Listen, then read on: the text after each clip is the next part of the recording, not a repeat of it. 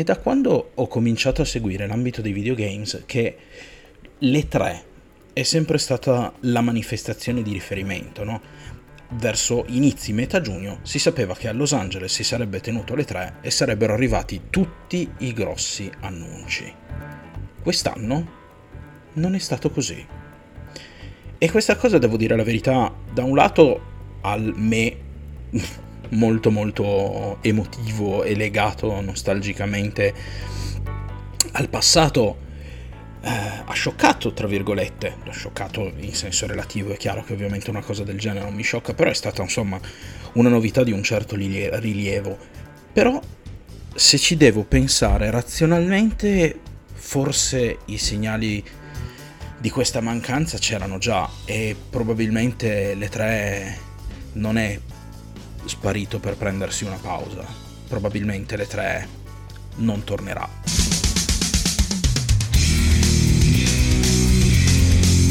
La spirale ludica. Scopriamo le regole del gioco. È un argomento piuttosto complesso e quella che farò adesso è un'analisi basata molto su riflessioni e ipotesi, non c'è niente di sicuro se non qualche dato che vi andrò a snocciolare. Però comunque, prima di cominciare, come al solito vi ricordo di seguirmi, lasciando il segui sopra, indipendentemente dalla piattaforma su cui mi seguite. Io tendendo, tendo a promuovere Spotify, ma sono, c'è anche Amazon Music anche se è molto indietro e c'è anche Google Podcast se volete. Eh, condividete l'episodio se vi è piaciuto, sotto in descrizione trovate il link ai miei social per rimanere aggiornati sulle patte che faccio e se proprio vi piace quello che faccio vi lascio anche il link di Coffee così potete offrirmi un caffè o una birretta, io ve ne sarò estremamente grato per aver contribuito insomma al, all'avanzamento di questo progetto. Ecco, comunque, dicevamo, la fine delle tre è, un, è stato uno shock per me. Dal punto di vista emotivo, nostalgico e umano, un anno senza E3 è una cosa che se si è cresciuti, se, si come, se come me si hanno so, ben sopra i 30 anni, io neanche sopra i 40, ma vabbè, eh, rimane qualcosa di, di, importante, una mancanza importante perché ha accompagnato l'estate dei videogiocatori per tanto tanto tempo, è nata prevalentemente come eh, fiera solo ed esclusivamente per la stampa, poi ad un certo punto quando è arrivata la Gamescom e ha cominciato a crescere hanno capito che per sopravvivere avrebbero dovuto aprirsi al pubblico, hanno organizzato eventi dentro e fuori la fiera, ma la pandemia assestato diciamo un po' un bruttissimo colpo, anzi forse il vero e proprio colpo di grazia a questa manifestazione. Manifestazione che aveva già cominciato a subire i primi colpi con eh, una serie di piccoli publisher che se n'erano andati, poi Sony, e quello è stato un colpo veramente molto duro perché comunque Sony è un pezzo troppo importante del mercato videoludico per essere trascurato. E quindi la mancanza di tutti questi mostri sacri scusate, all'interno eh, dell'organizzazione, perché poi l'E3 era organizzato dal, dall'ESA, che è l'ente del, um, che, si, che proprio eh, è formato da tutti i grandi publisher americani. E quindi chiaramente con l'uscita di alcuni pezzi sia piccoli che grossi, con l'avvento di una pandemia che ha imposto dei cambiamenti brutali e ha praticamente fatto una scrematura tra chi era pronto e chi no, beh, è stato praticamente quasi inevitabile che un mostro gigantesco, mostro in senso buono, gigantesco come le tre, mm, insomma, abbia subito un duro colpo. Il duro colpo è stato purtroppo sufficiente a metterlo fuori dai giochi. Al momento solo per il 2022, ma a quanto insomma i rumor eh, che girano lasciano intendere, beh, eh, sembra essere più che un, una piccola pausa, sembra essere un vero e proprio addio. Ora, nel caso fosse una pausa, beh, speriamo comunque che torni in una forma migliore. Nel caso sia un addio, purtroppo razionalmente dobbiamo dobbiamo in qualche modo prendere conto del fatto che questo mastodonte dell'intrattenimento videoludico è... era vecchio, era troppo vecchio e non ha saputo rinnovarsi abbastanza in fretta per sopravvivere a quella che di fatto è la sua concorrenza. E non lo dico perché faccio il, tipo, il tifo per la Gamescom, perché la Gamescom è europea, nonostante per carità io faccia un gran tifo per la Gamescom proprio perché è europea e mi fa piacere che i grandi annunci arrivino qua, nel vecchio continente. Però, eh, insomma, come vi dicevo, no, non fa mai comunque piacere vedere una fiera così mh, mm, negare e cadere nelle tenebre. Certo, per carità, è stata sostituita dal Summer Game Fest, ma il Summer Game Fest non è le tre con un altro nome, fate attenzione.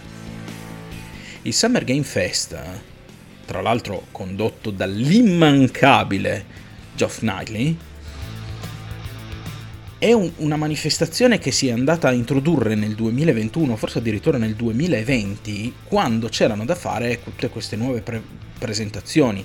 E ha fatto un po' da aggregatore per quella che era la nuova formula dell'annuncio nell'ambito videoludico perché possiamo raccontarci tutto quello che vogliamo, ma l'avvento e la distribuzione di internet hanno reso la diffusione delle notizie molto molto più semplice per tutti.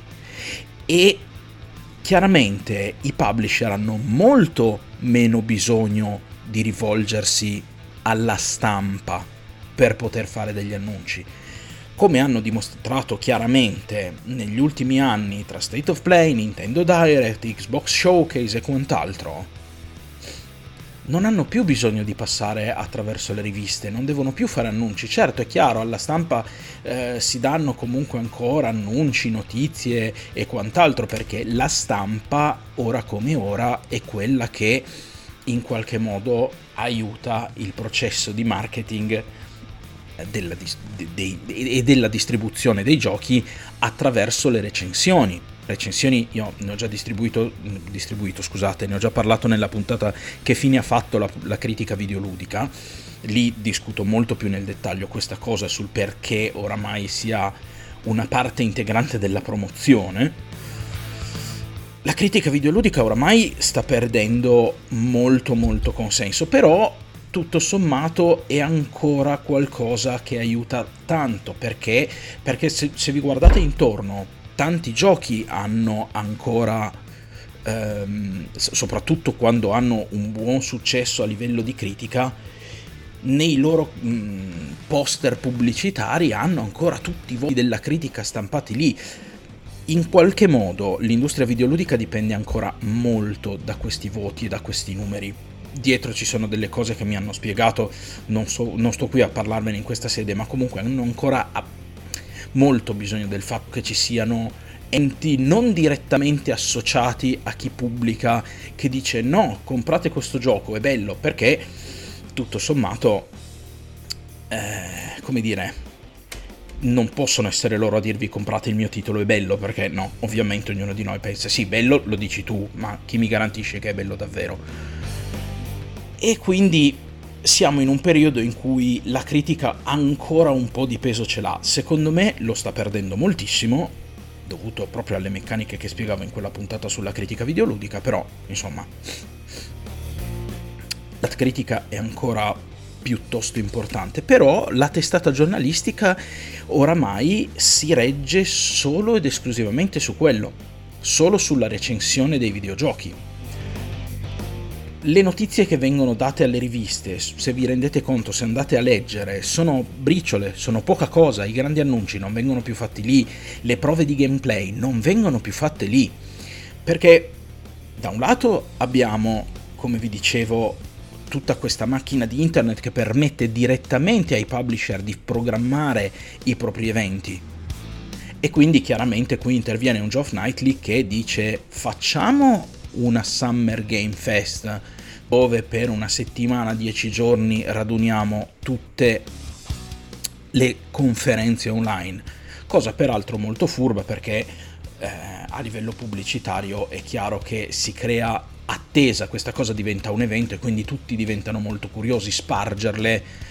Eh, sì, magari ci, c'è chi ha l'hype per quello, c'è chi ha l'hype per l'altro, invece avere un evento aggregatore che non importa che sia le tre, che ci sia una, una fiera fisica, l'importante è che abbia un nome e che sia un momento in cui i giocatori no, si radunano per vedere, questo crea hype per tutti. Anche chi... anche il fan Xbox ha guardato lo State of Play, anche il fan PlayStation ha guardato l'Xbox Showcase, mediamente. Quindi l'evento di per sé è importantissimo. Ma, e come vi dicevo, oramai per le notizie, per gli eventi, non c'è più, eh, non c'è più nessun bisogno della stampa. Sì, per carità, ancora ogni tanto danno qualche beta, qualche gameplay, giusto così per far vedere perché la stampa possa far vedere il, il provato di qualche gioco e qualcuno no, qualcuno riesce ancora ad avere qualche notizia golosa in merito, però di base la stampa sta perdendo rilevanza, non fosse per la critica, la quale peraltro secondo me sta altrettanto perdendo rilevanza. L'altra parte che eh, aiuta a promuovere sono i creatori di contenuti. Sempre più spesso vediamo dei provati dei giochi, oltre che dalle riviste, anche dai grandi creatori di contenuti. Banalmente, Street Fighter 6, io l'ho visto giocare da un sacco di personaggi che stanno nell'ambiente torneistico e che sono grandi appassionati e grandi content creator di picchiaduro, tipo Maximilian Dude, che si è portato quante ore di gameplay di provato di Street Fighter 6. E Maximilian Dude non è una rivista, è un individuo. Il creatore di contenuti sta diventando sempre più rilevante al posto del giornalista perché il creatore di contenuti nella testa della gente è percepito decisamente più come uno di loro e quindi si tende ad ascoltarlo di più. Il creatore di contenuti può essere coinvolto in prima persona all'interno di una presentazione. È successo tantissimo. Tanti creatori di contenuti in un modo o nell'altro durante il Summer Game Fest sono stati coinvolti per promuovere questi contenuti. Quindi diventa una cosa che per le industrie non avere più una vera e propria, um, come si dice, manifestazione concreta come era le tre è più comodo, molto più comodo. Meno costi, perché l'evento te lo fai da solo, non hai bisogno di fare chissà che, non hai più nemmeno bisogno di affittare il teatro e far arrivare la gente che eh, per quanto fosse particolarmente bello però non ce n'è più bisogno puoi direttamente invitare il creatore di contenuti invece di eh, creare pass stampa, pa- mm, passare la cosa alla rivista, sperare che la rivista ti mandi qualcuno che tutto sommato possa fare un buon lavoro. No, lì scegli direttamente tu, publisher, chi vuoi che veda i tuoi giochi. E quindi tutta questa macchina si sta trasferendo lentamente nell'etere. L'E3 si è dimostrato, nonostante fossero i publisher stessi, anzi forse proprio perché erano i publisher stessi ad avere il controllo di questa cosa, si è dimostrato troppo rapidamente inadatto e i publisher quando hanno visto che conveniva trasferirsi sulla rete e perché potevano prodursi da loro i loro annunci, contenuti e quant'altro e perché era molto più comodo trattare direttamente loro con i creatori di contenuti, hanno lasciato perdere il tutto, hanno buttato lì la faccenda. Ovviamente, perché avrebbe dovuto... Chi avrebbe ancora avuto interesse a tenere in piedi una cosa come le tre? Ora voi mi direte, ok, ma quindi dobbiamo aspettarci che anche la Gamescom vada in, in, incontro, scusatemi, ad un destino simile? Eh, questa è una domanda complicata. Ora come ora, credo di no. Per un motivo molto importante. La Gamescom avviene in un momento in cui non so come dirvelo. La Gamescom arriva a fine estate, a fine agosto. Fine agosto è quel momento in cui si è quasi lì lì per rientrare e ricominciare. Ed è il momento anche in cui si ricominciano a pubblicare e a far uscire videogiochi. Tra settembre, otto- ottobre non ne parliamo, come al solito ottobre è un mese da spararsi, novembre men che meno perché è poco prima di Natale, c'è dicembre che un po' si calma perché i publisher non tutti pensano che il Natale sia un buon periodo per lanciare la roba. C'è chi pensa di sì, c'è chi pensa di no. Io non sono un esperto di marketing, non ne ho idea, quindi non so se sia una buona scelta oppure no. Però tra ottobre e novembre si concentra tutto. E quindi chiaramente avere qualcosa che è lì lì per mostrare ancora i propri prodotti e ancora meglio, visto che è una fiera anche fisica, avere degli stand e farli provare direttamente ai giocatori perché oramai eh, oramai l'autunno è alle porte, i giochi stanno per uscire, quindi sono pronti per essere fatti provare ai giocatori. Quello ancora conviene. Lì puoi ancora mostrare e ti conviene ancora avere il pubblico lì che viene a vedere. Oltretutto la Gamescom non è organizzata direttamente dai publisher. È un evento esterno, è un evento che comunque ha una sua rilevanza, è un evento che è stato gestito molto intelligentemente e che ha incorporato all'interno anche mh, eventi di sport vari ed eventuali. Per carità, eventi che a me non interessano in modo particolare, però comunque ci sono eventi anche lì che eh, ruotano intorno alla Gamescom, tornei e quant'altro. Quindi tutto sommato in qualche modo la Gamescom ha una mentalità che l'aiuta a rimanere più rilevante è una cosa che i publisher per le tre non hanno pensato, hanno guardato il portafoglio e hanno detto ci conviene tenere ancora su questa cosa, provare, sperimentare, sperimentare, figuriamoci, le grandi industrie non sperimentano, non sia mai, è un rischio, e quindi chiaramente chi fa economia dice eh, meglio il rischio o meglio la sicurezza? È meglio la sicurezza. E quindi non hanno sperimentato. Le tre che invece, eh, scusate, la Gamescom che invece non è gestita da, eh, dai publisher, ma ha dietro un ente che ha tutto l'interesse a mantenerla viva, ecco che invece un po' sperimenta. Quindi che cosa ci rimane? Beh, con la fine delle tre comunque non rimaniamo a digiuno, perché da un lato comunque c'è questo Summer Game Fest, che è qui secondo me per rimanere. Geoff Knightley è uno furbo, capisce dove, dove sono le opportunità e secondo me il Summer Game Fest è stata una, una, la sua seconda mossa più furba. La prima sono i Award. Poi durante l'estate che cosa abbiamo? Durante l'estate per gli, per gli, amanti dei picchiaduro abbiamo l'Evo. L'Evo è comunque il torneo più importante di picchiaduro al mondo. È come se fosse la Coppa del Mondo di calcio per quel che riguarda i picchiaduro è un evento di questa portata, quindi chiaramente tutti gli appassionati di quel genere hanno gli occhi puntati lì per quei due tre giorni che dura. Nonostante ora sia in mano a Sony, non ha importanza, tutti porteranno lì qualcosa da far vedere, o se non tutti, quasi tutti quelli che producono picchiaduro avranno un ottimo palcoscenico per portare i loro annunci e gli amanti avranno un sacco di roba da guardare oltre al torneo. Perché comunque quello dei fighting games è un ambiente molto chiuso cioè chi segue il fighting game di solito non si limita a guardare il picchiaduro e basta.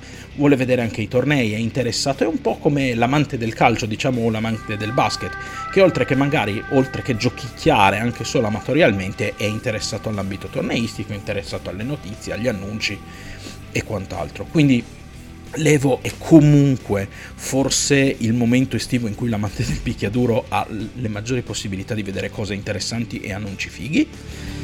Finito quello c'è la Gamescom, che inevitabilmente sarà anche quest'anno palcoscenico di tanti annunci, belli o buoni che siano su questo tra l'altro devo aprire una parentesi, il livello, per come l'ho vista io, il livello degli annunci delle tre è andato calando, ma mentre invece cresceva quello degli annunci della Gamescom, quindi secondo me un po' ha contribuito anche questa cosa. Alla fine delle tre c'è sempre stato un po', bah, com'è andato ste tre? Ma, mm, ma, mm, ma sì, qualcosa di bello però. Mm.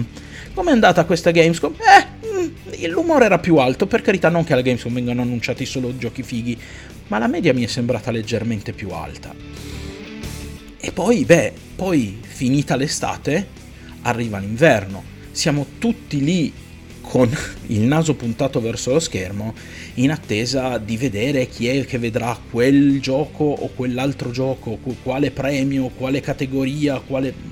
Siamo tutti lì curiosi di vedere chi vincerà e chi non vincerà. E quindi...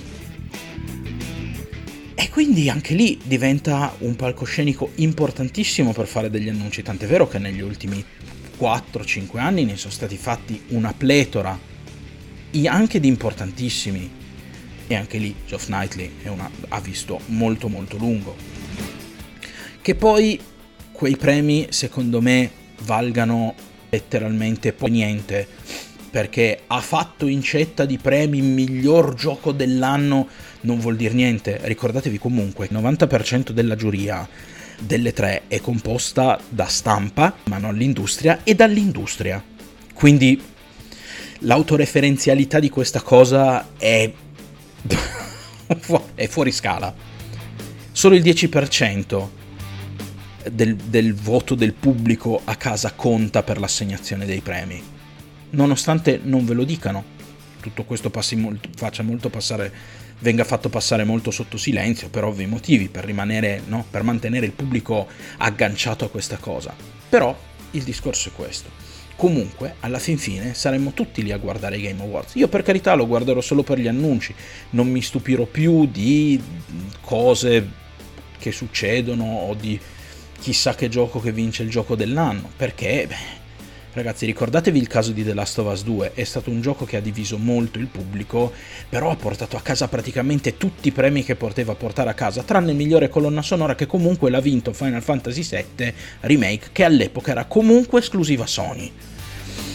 Capite che diventa veramente difficile dar credito ai premi, ma su Game Awards ci farò un'altra puntata, ne parleremo, forse dopo questa o forse magari molto più probabilmente vicino all'evento stesso. Però comunque rimane inevitabile il fatto che ad una manifestazione come quella che oramai ha assunto il peso di quella degli Oscar, almeno all'interno dell'ambito dei videogiochi, vedremo tantissimi annunci e quindi... E quindi le tre... Eh, non serviva più a nessuno. Dispiace, per carità, da un lato perché da nostalgico la parte di me molto molto nostalgica, dice, eh, però era, era le tre. Però guardiamolo razionalmente, ragazzi. Non serviva più. Era organizzato dall'industria per promuovere se stessa. Una volta trovato un nuovo mezzo più economico e più efficace di promozione, a che serve tenere in piedi quello vecchio? Assolutamente a niente. E quindi? E quindi le tre è morto. Lunga vita alle tre. Bene, questo è quanto, questo è il mio pseudo semi quasi ragionamento. Un po' così, ho un po' divagato, ma in grandi, grandi linee spero, immagino comunque che si capisca il discorso dove volevo arrivare. Come al solito, vi ricordo, sotto in descrizione trovate dei link a tutti i miei social. Seguitemi se ancora non lo fate, condividete questa puntata se vi è piaciuta e se proprio vi è piaciuta tanto, sotto in descrizione trovate anche il link di Coffee per, condiv- per così, come posso dire, contribuire a questo progetto offrendomi un caffè o una birra e io ve ne sarò estremamente grato. Non mi rimane nient'altro che ricordarvi A di non smettere mai di giocare e che ci vediamo alla prossima puntata. Ciao a tutti!